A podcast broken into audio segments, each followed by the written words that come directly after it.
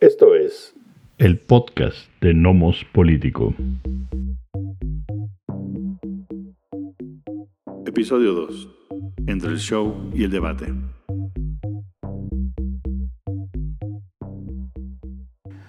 ¿Qué tal? ¿Cómo están? Bienvenidos al segundo programa del podcast de Nomos Político. Esta ocasión vamos a conversar sobre el debate presidencial el debate de los vicepresidentes y lo último que ha sucedido con el COVID y el presidente Donald Trump y eh, lo que eso ha significado para el siguiente debate entre Joe Biden y Donald Trump. Los saluda Miguel Ángel Valenzuela. Y Amando Basurto. Em, la semana pasada, el miércoles, fue el debate presidencial entre, bueno, pues el candidato demócrata Joe Biden y el, eh, y el presidente Donald Trump. Eh, hubo muchas reacciones sobre, sobre el debate, eh, se hablaba mucho sobre la derrota del presidente Trump en dicho debate. La verdad es que yo me preguntaría, por un lado, cuál es el objetivo del presidente Trump y por otro, pues cuál era el, el, objetivo de, de Joe Biden. Ciertamente me parece que Joe Biden se vio mejor en el debate en términos de, pues se vio más institucional, se vio presidente, eh, se vio pues muy sereno, ¿no? Eh, en general, aunque curiosamente fue el que más, más insultó, no mintió, pero sí insultó. Em, y, Donald Trump, eh, pues lo vimos agresivo, perdiendo el control, mintiendo, Em, y bueno, pues se le acusó, cosa que me parece que así es, de, racista, misógino, en fin. Lo que yo me pregunto, Amando, es qué de nuevo, digamos, eh, averiguamos sobre Donald Trump después del debate. Eh, a mí, francamente, me parece que simplemente vimos a Donald Trump que así fue como candidato hace cuatro años, así ha sido como presidente. A mí no me queda muy claro, la verdad, por qué la, sorpresa, digamos, al comportamiento del presidente Trump. Probablemente se esperaba un comportamiento, pues, más, eh, más serio, digamos, un mejor comportamiento del presidente, dado que es justamente el presidente, eh, pero pues no lo ha demostrado en estos años. Sí, yo estoy de acuerdo contigo, Miguel, con que el presidente pues eh, no ha mostrado el carácter, pero en realidad así ha sido todo, todo el tiempo desde su campaña de 2016. Y, y es muy interesante el fenómeno porque nosotros en México eh, estuvimos durante mucho tiempo debatiendo el asunto del, eh, de la investidura presidencial cuando el señor Fox se volvió presidente en el año 2000 y cómo esa figura presidencial se fue, digamos, dilapidando, erosionando, ¿no? Y es muy interesante. Eso lleva, para, para infortunio del hoy presidente López Obrador, a que él haga lo mismo que hizo Biden, que es decirle, ese chachalaca. En realidad, Biden le dice, no solamente le dice payaso, Así es. le dice, eh, ¿por qué no te callas? Y también le, le dice en un momento, stop yapping que significa deja de ladrar. Sí, le dijo, eres un racista. Y le dijo, sí, sí. dijo, él insultó más, pero no mintió. Sí, así es. Bueno, eh, los dos insultaron, eh, Biden fue como más clarito en sus insultos, pero lo interesante para mí es eh, primero eso, que, que, se denota una grave, para, para las situaciones estadounidenses, una grave erosión de la legitimidad de la investidura presidencial y esto resultado de la presidencia de Donald Trump. Y creo que fue obvio en el debate. ¿no? ¿Cuál era su objetivo? Como preguntas, eh, pues repetir lo mismo. El problema con Trump es que no hay Trumpism, no hay una ideología detrás. Eh, por eso el partido este año eh, decide relanzar la misma plataforma de 2016. No hay ninguna idea nueva, solamente hay proyectos, digamos, inconclusos que están en el tintero ¿no? y que eh, el presidente Trump espera terminar como su muro y demás. Pero eh, la plataforma es la misma. Los demócratas son parte del status quo, eh, los demócratas te cobran más impuestos, a diferencia de lo que hago yo, los demócratas alentan la economía con la cantidad de regulaciones que imponen, yo desregulo, y los demócratas dilapidan la, la, riqueza energética de nuestro país porque en lugar de seguirle apostando al carbón y al petróleo, están tratando de buscar energías limpias, ¿no? Sí, de hecho, eh, no solo no hay ideas nuevas, es, es la misma campaña, o sea, es el, es el mismo estilo, son los mismos insultos eh, hoy o, o, de ayer con los insultos justamente de Donald Trump hacia Kamala Harris.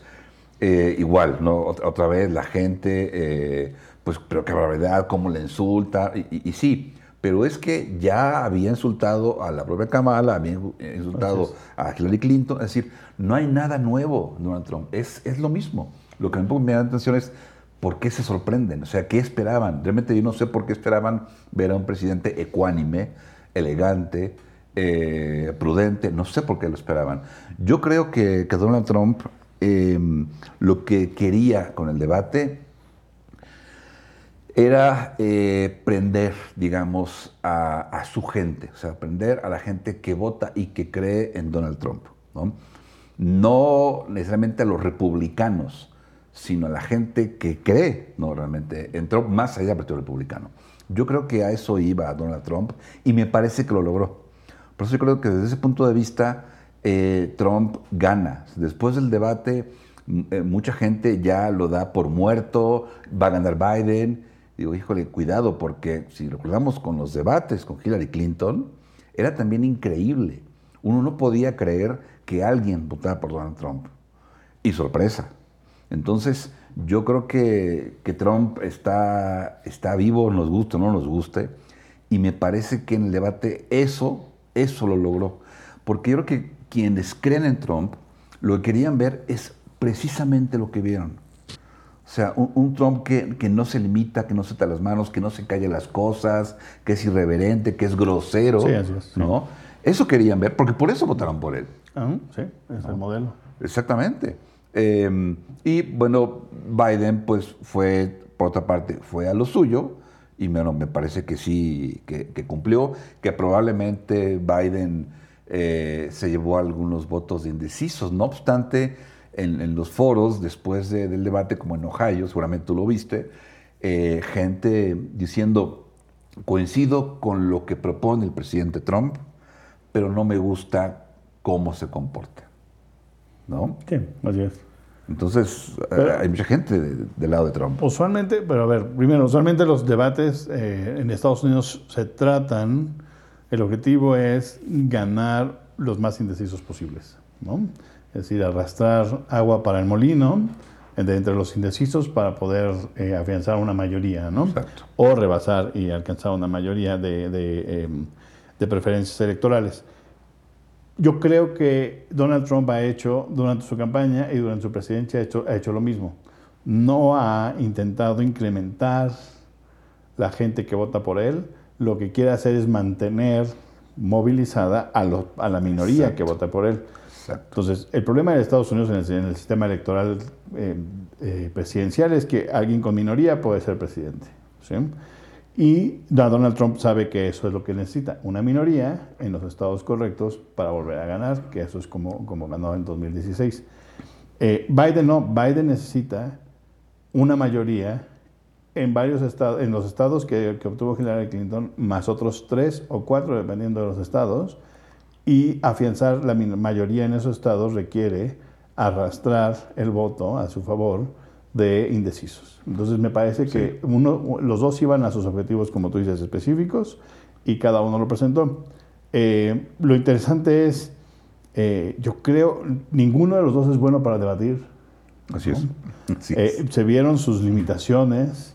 Este, Chris Wallace, a la hora de moderar, me parece que lo hizo muy bien, y ahorita pasamos al otro debate, que lo hizo muy mal, la señora Susan, recuerdo, me recuerdo del apellido, eh, la, moderadora no pudo hacer lo que hizo Wallace, que es detener al presidente, decirle, no, señor presidente, aquí hay unas reglas y yo estoy aquí para, para aplicarlas y usted se calla y se espera ¿no? a que le pregunte. Y déjeme hacer mis preguntas. Pero bueno, Trump hizo lo que quiso en el debate. Sí, pero o sea, realmente interrumpió todo el tiempo y todo el tiempo y todo el tiempo a... Pero, y ahorita, A ahorita- Biden. y ahorita, si quieres, ya pasamos al, al de Kamala y Kamala Harris y, y- Y Mike Pence. Mike Pence, porque me parece que ahí también Pence hace lo que quiere, ¿no? Pero, a ver, platícanos, eh, coméntanos qué, cómo, cómo sentiste el, el debate vicepresidencial. Eh, había evidentemente mucha eh, expectación ¿no? por, por ver el debate de los vicepresidentes. La audiencia fue enorme, ¿no? Fue, estuvo por los 50 millones de televidentes o de espectadores, ¿no? En general, al, al debate.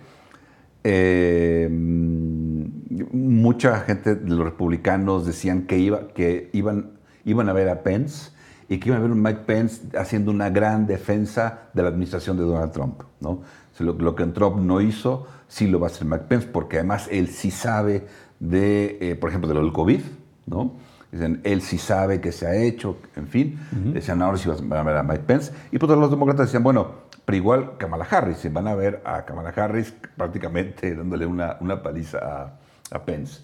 Eh, yo creo que me gustó mucho más el, el debate ¿no? que, el, que el de Trump y de, y de Biden. Se acercó más a un debate, pero creo que vimos el, el arte, por así decirlo, de responder no lo que te preguntaron, sino lo que quisieras que te hubieran preguntado.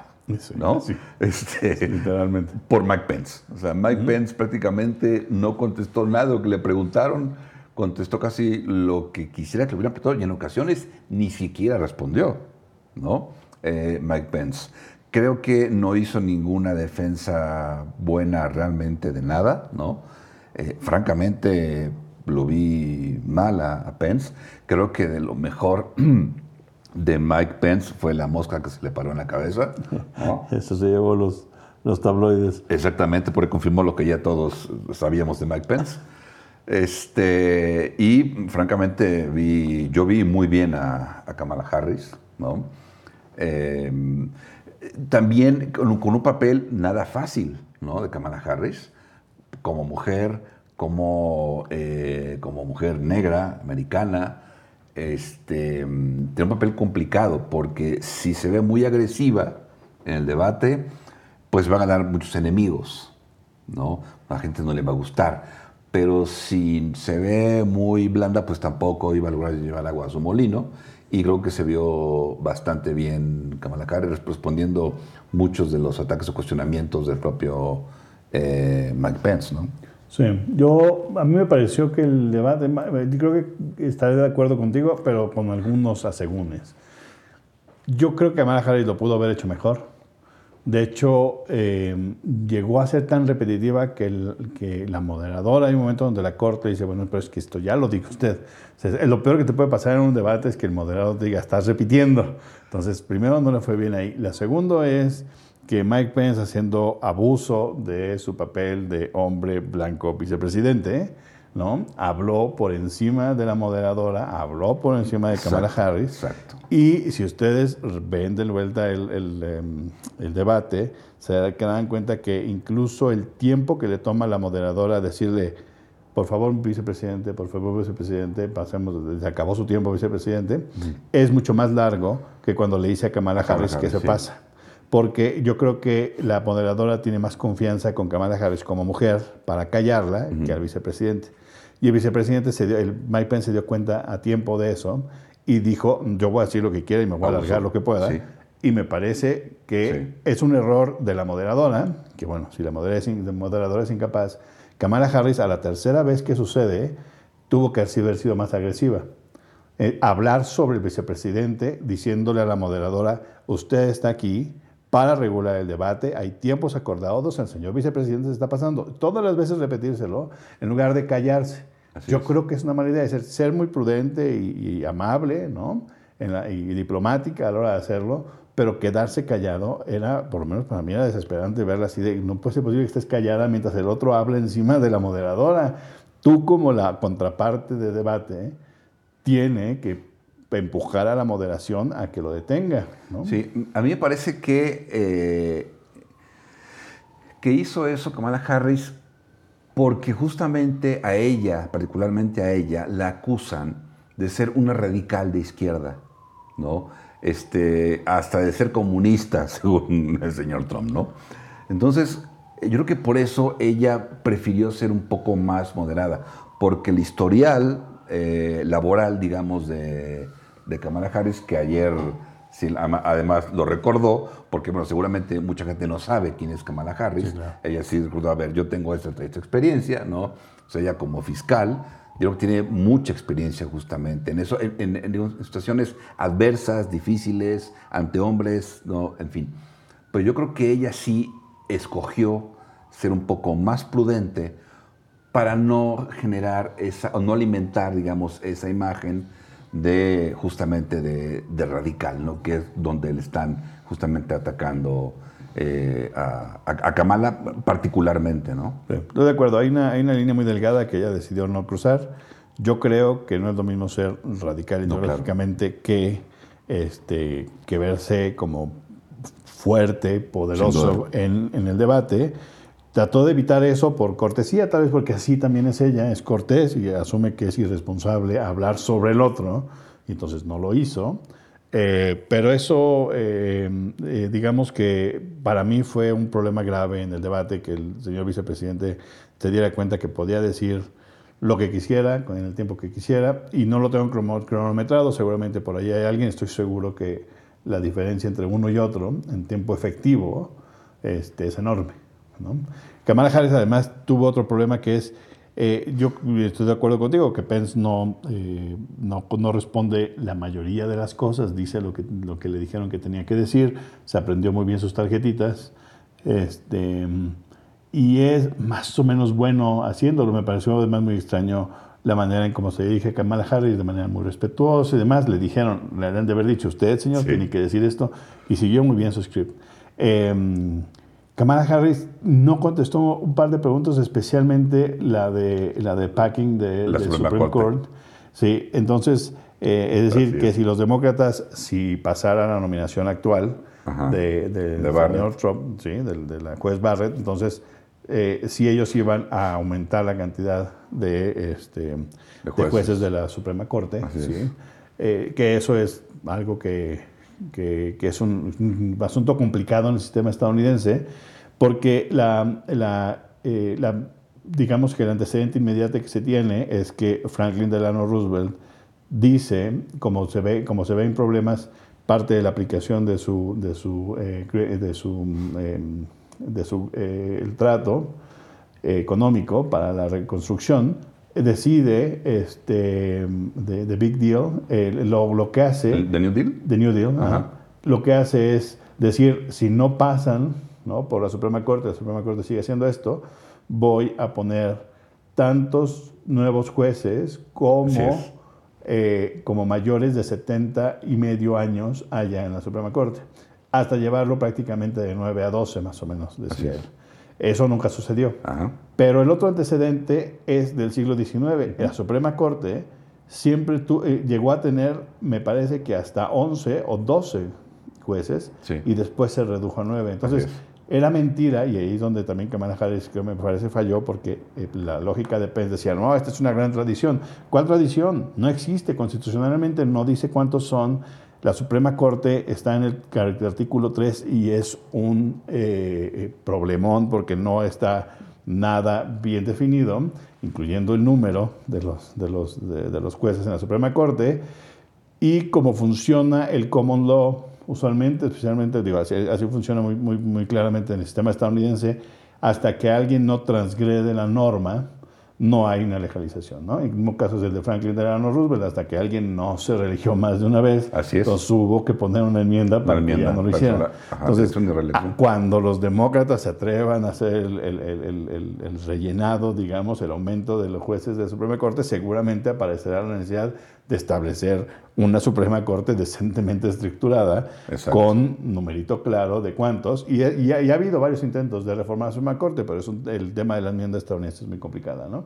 Entonces, eh, ellos, ella no, cuando le dijeron, ustedes van a hacer eso, decidió no responder y se fue por las ramas. Así es. Yo creo que bien podría salir con una respuesta decente, decir, miren, yo no soy vicepresidente actualmente, yo no te puedo decir si lo vamos a hacer, Cuando esté en el puesto, veremos las condiciones y ya veremos cuáles son nuestras opciones. Siempre decir, la mesa está abierta para cualquier opción, porque es legal y constitucional hacer lo que, lo que necesitamos hacer, pero mientras el señor Biden y yo no estemos en el poder, pues no, no, no, no le puedo decir qué vamos a hacer eh, al respecto. ¿no? Posiblemente sí, posiblemente no, está abierto. Entonces yo creo que podrían haber salido con una respuesta más clara que el darle vueltas porque a la gente que no confía en los demócratas, más allá de los trompistas que evidentemente no confían en ellos, este, les suena a que les están ocultando algo. Así es. Entonces yo creo que mejor era salir, que los dos tuvieran el mismo tipo de respuesta, orquestada, clarita, simple, este, para que ya dejaran de molestar con esa pregunta que, que, como no tiene respuesta se les van a seguir decidiendo. Sí, porque también es como la idea de mostrar a los eh, demócratas como intransigentes, ¿no? Como que ellos quieren o su forma o su forma. Y de, atentar contra la Constitución. la idea es que dicen, no, a los señores no les importan las instituciones, no les importa nuestra tradición americana, y entonces este, eh, su forma de vilipendiarla es plantear este, este aumento de los jueces, ¿no? Así es. aquí hubo, me parece que a diferencia del debate presidencial, creo que aquí sí se abordaron algunos temas. Eh, ya sea que o porque se fueron por las ramas o sí contestaron, eh, pero hubo creo que más temas de los cuales se puede hablar. El primero no había manera, en realidad, ¿no? fue demasiado ruido. Eh, este, bueno, claro, fue uno de los Supremo fue de los temas importantes, ¿no? Eh, y evidentemente está la cuestión, por ejemplo, del COVID, ¿no? Del el ataque, evidentemente, a, a, los, a los republicanos, a la administración Trump particularmente, sobre, con respecto a, la, a cómo abordaron, cómo respondieron justamente a la crisis sanitaria del, del COVID, ¿no? Que es, como, que, muy al parecer mintieron al principio, que es lo que les decía. Claro, pero además es que sí es muy complicado, yo creo que para, para, para, la administración Trump, pedir a la gente que crean en ellos, ¿no? Cuando ocultaron información, cuando ellos mismos son muy descuidados y bueno, para muestra un botón, ¿no? O sea, eh, la cantidad de contagiados que ha habido esta semana, después justamente del debate, en la Casa Blanca particularmente, que ya, ya van, eh, son, creo que son creo que 21 eh, contagiados dentro de la Casa Blanca, entre staff, inclusive reporteros que cubren, que cubren la fuente, em, y eso es producto, por supuesto, de descuidos, de responsabilidad. Entonces, híjole, pedir que, confíen en ellos después de que ellos mismos se han cuidado, perdón, no se han cuidado, es, es muy complicado, porque no es lo mismo cuando te enfermas después de haberte cuidado y bueno, pues caray, pasan, ¿no? Las cosas pasan y puedes enfermarte. Pero cuando, cuando no te cuidas, cuando es muy responsable, como claramente lo han sido, pues caray, ahí sí creo que no hay forma de, de salvar la cara, ¿no? Claro, claro. Y sobre eso, eh, con la opacidad es muy complicado lidiar con el problema de eh, que ahora no quieren decir cuándo fue el último negativo, porque no sabemos cuándo en verdad supieron que estaba enfermo el presidente, tal vez estaba enfermo desde antes, lo intentaron ocultar hasta que hubo necesidad ya de llevarlo y hospitalizarlo, entonces hubo que hacer un disclosure ahí. Entonces, este, no sabemos, pero porque no vamos a saber, es muy probable que no, de que, que, hayan ocultado incluso los registros y no, va a ser, puede que sea muy difícil este, saberlo. Eh, pero, es, pero sí, es, es, eh, yo creo que la opacidad en la Casa Blanca sigue jugándoles en contra. Y esta idea que pululaba un poco en, en, en, los medios sobre, sobre que es una estrategia, era una estrategia de Trump, me parece que no tiene eh, muchos pies ni cabeza. No, no, no, tiene asidero. Frente, la, frente a esta imagen que ha querido vender siempre de ser el más fuerte, el inteligente y demás, que es lo que intenta vender en el, en el debate también, este, pues no queda este eh, presidente débil que acaba en el hospital, ¿no? que se enferma, por más que le quieran dar vuelta después es muy difícil recomponerla. Este, y esta idea de, ya ven, los demócratas tenían razón, teníamos que haber tenido más cuidado. Eso no hay forma de que se lo quite la situación pronto. O sea, que quedas como débil, quedas como vulnerable, quedas como mentiroso, no quedas como ineficiente, el otro tenía la razón. Eh, y, lo que decían de repente es, es que con eso va a tener simpatizantes. No quiere simpatizantes Donald Trump. Quiere, como o sea, todos mencionábamos, quiere a su, a, su gente, digamos, lista, activa, ¿no? A los Proud Boys, los quiere activos, quiere listos para pelear la elección en las calles, en los centros de conteo, eso lo quiere. No quiere simpatizantes, eso es más una cultura, me parece que mexicana, ¿no? Este, se, enferma el presidente, pobrecito, hay que apoyarlo, qué barbaridad. Es nuestra cultura nuestra, sí, pero no es estadounidense. Bueno, y por el otro lado es, eh, había quien decía, no, bueno, es que los números de Boris Johnson mejoraron. Bueno, sí, pero ahí, había que partir con no entender la diferencia entre un sistema este, parlamentario y uno que no es. Entonces, eh, yo creo que ahí se vuela mucho. Pero además, mm, cuando Boris este, Johnson se enferma, este, también Bolsonaro y mm, el de Canadá, este, Trudeau, no estaban en el proceso electoral. Sí, no. Ninguno de los tres estaba, ¿no? A, la diferencia de ahorita. Porque Trump entonces, al, enfermarse y tenerse hospitalizado, aunque sea un día, dos o lo que sea, eh, no pudo seguir yendo a eventos el tiempo que sea. Cuando después justamente el debate lo que logra es encender, ¿no? Y es prender. Eh, sobre todo a la gente, otra vez, que sale a la calle por Trump, que es la gente que va a manifestaciones, que va a romper manifestaciones, que va a atropellar manifestantes o que quiere eh, secuestrar a la gobernadora de Michigan. Así es. ¿no? Es la gente que, que, quiere Trump. No son simpatizantes. Entonces, por eso no tiene ningún sentido. ¿no? Este, e, él, él perdió, no, no ganó con esto, perdió y sigue perdiendo. Sí, creo que los números de las encuestas ahorita y la próxima semana van, a ser muy claros. No los va a seguir aumentando. Eh, con las encuestas hay que tener cuidado porque también he visto medios que dicen, bueno, es que las encuestas ya son muy, muy importantes para Biden, es muy fácil que gane. No, las encuestas nacionales no sirven. Aquí las tienen que ser encuesta por estado. Y es cierto que hay una mejoría, pero en, los estados donde, donde tiene que ganar eh, Biden para, para quitar, para, quitar este, para ganar la presidencia a Donald Trump, eh, todavía hay un empate técnico. Entonces no, no queda claro de que, de que la ventaja sea tal. Y la gran desventaja que tienen eh, los demócratas es que mucha de su gente, de la gente que va a votar demócrata, dice que va a utilizar el correo y este va a ser un problemón. Va a ser un problemón porque se va a tardar mucho en contar. Así es. Entonces ya sabemos, ya hay muchos que han analizado este fenómeno y es importante repetirlo. Eh, la, la, mayoría de la gente que va a votar por Trump dice que va a votar en persona. la, más de la mitad de la gente que dice que va a votar por Biden dice que va a votar por, correo. Así es. Como van a ser grandes las cantidades de, de, de, votos por correo, que prácticamente no se pueden abrir hasta la jornada electoral para evitar chanchullos, precisamente, eh, ya van a tardar mucho en, en revisarlos, porque hay que revisarlos. Así es. Eh, hay muchos votos que no se cuentan. Cada elección hay medio millón de votos que no cuentan, en, que, llegan por correo, porque la firma no es correcta, porque no la llenaron bien, lo que sea. Este, Información del, testigo que es incorrecta, que es incompleta. Ah, así es, así es. Entonces, es, este, el problema va a ser que lo que vamos a tener, ya lo dijeron muchos analistas, y creo que, repito, hay que, creo que vale la pena volverlo a poner sobre la mesa, es lo que vamos a tener es un avance rápido de los votos a favor de Trump. Así es. Y un avance muy lento de los de Biden. Entonces, ese avance rápido del de Trump puede aprovecharlo él para declararse ganador antes del conteo final. Claro. Y cuando se cuenten las, las, si la tendencia es la misma, y la mayoría de votos de Biden llegan en, este, por correo, entonces va a dar la vuelta al, a los números y van a cantar fraude. Eh, fraude. Y en un sistema estadounidense, cada vez lo repito, pues, que es posible porque eh, hay que entender que un sistema no acostumbrado a que la gente grite fraude no tiene formas institucionales para lidiar especialmente con un presidente. Olvídate con un presidente, de, que un, de, que alguien de la oposición esté allá tomando reforma, ¿no? Que el presidente mismo diga fraude. Es fraude. ¿no? Claro. Eso va a poner en jaque gravísimo al sistema estadounidense y hay muchos analistas que dicen, si eso sucede, no va a haber una guerra civil probablemente, pero sí va a haber levantamientos armados en varios estados. Claro. El problema es quién los va a detener, si, son, son, amigos del presidente. Exacto, porque Trump está llamando, o sea, cuando él llama, stay down, stand by, ¿no? Eh, lo que él está pidiendo es estén listos para ir a cuidar las urnas, para ir a cuidar los centros de votación o los centros de conteo, ¿no?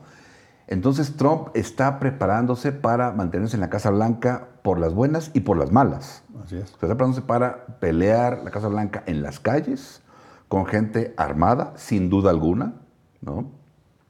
Para pelearla también en las cortes, para pelearla en las legislaturas locales, que pueden definir los votos electorales en caso de un conflicto, y en la Suprema Corte.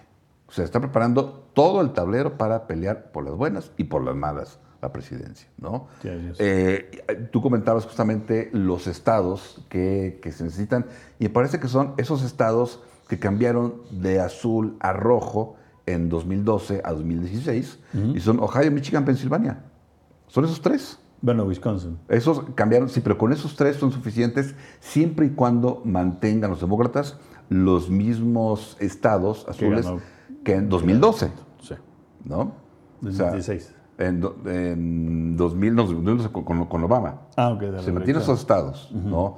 O bueno, o 2016, mantiene esos estados, más Pensilvania, eh, Wisconsin, eh, Michigan y, sí, Wisconsin, no me parece que sí, creo que sí, Wisconsin. Con esos es suficiente. Sí, sí, esos tres. esos tres. Con esos. Eh, y claro, cuidado con las encuestas, porque las encuestas, como bien comentas, hace cuatro años decían, no, Hillary vaya landslide, ¿no? Y no fue así. El mismo día de la elección, Pensilvania le daba la victoria a Hillary Clinton, ¿no? En el estado, por set- 70% contra 20, 20 y tantos por ciento, ¿no? O sea, era abismal. Y Trump se, y Trump se llevó Pensilvania, Mm. Entonces... Pero eso no eran encuestas. La diferencia es que esas eran, eh, digamos, como, como, el- como cuando haces apuestas, ¿no? Es decir, hay, eh, son probabilidades, 70% probabilidad que uno gane y 30% Sí. el otro.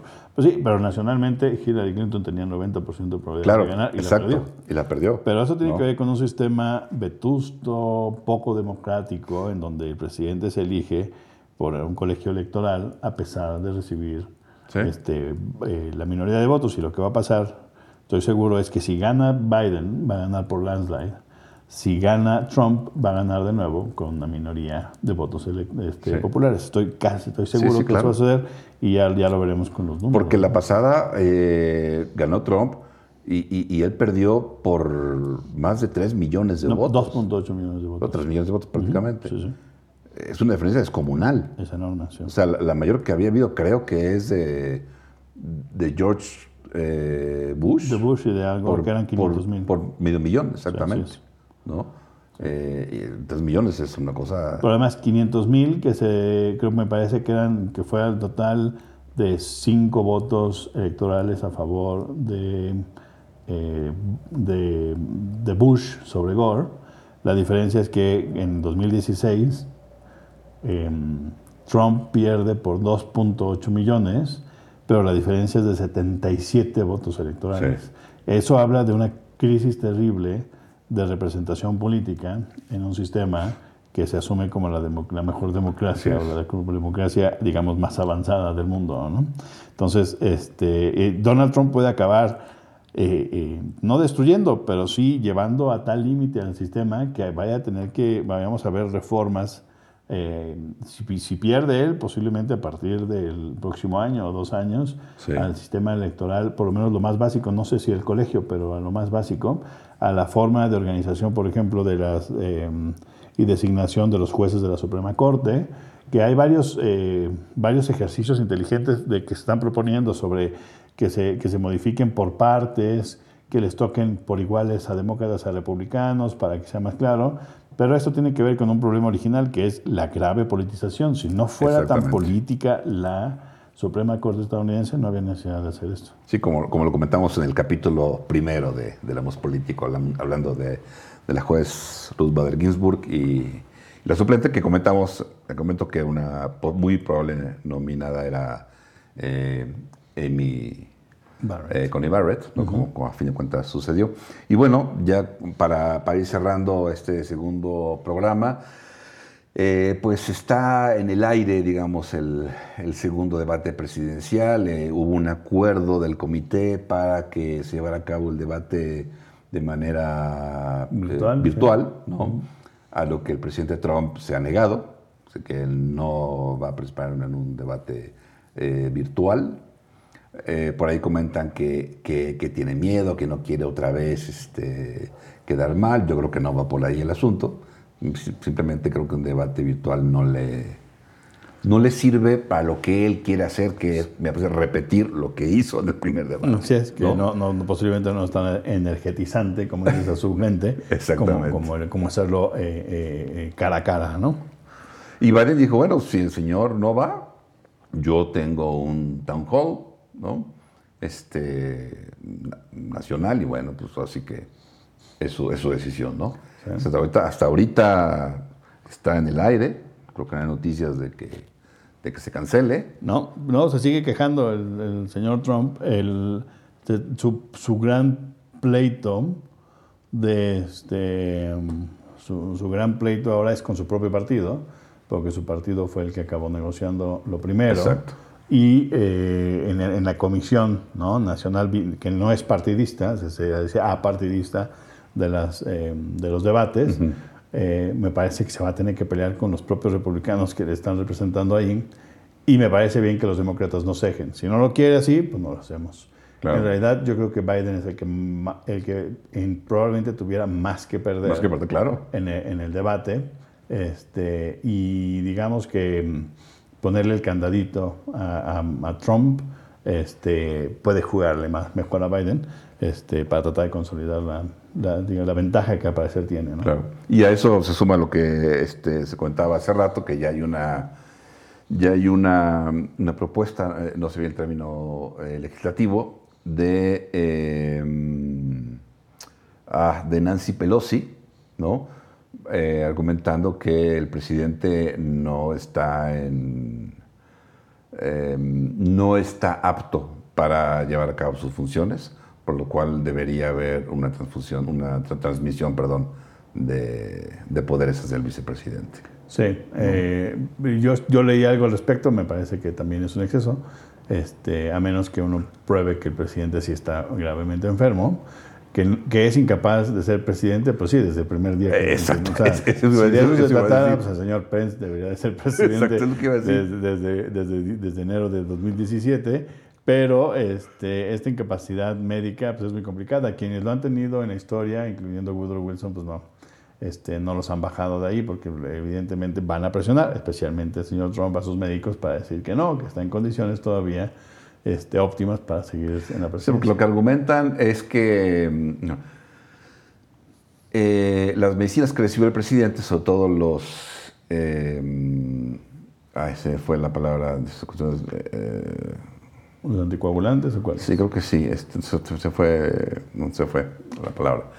Eh, han afectado su capacidad mental, ¿no? que está muy irritable y que no se puede controlar. Eh, sobre todo esto derivado de los tweets de ayer mismo y de lo que hoy en una entrevista, cuando fue, sí, muy agresivo con Kamala Harris, pero como decía hace rato, otra vez es que qué novedad encuentran ahí, no lo entiendo. Sí, no, ¿no? no. O sea, sabemos que Trump, como tú acabas de comentar, no es apto, es más, no es el día uno, desde que era candidato. Sí, sí. ¿no? Eso lo, lo sabemos, ¿no? Cómo se expresaba de, de mucha gente.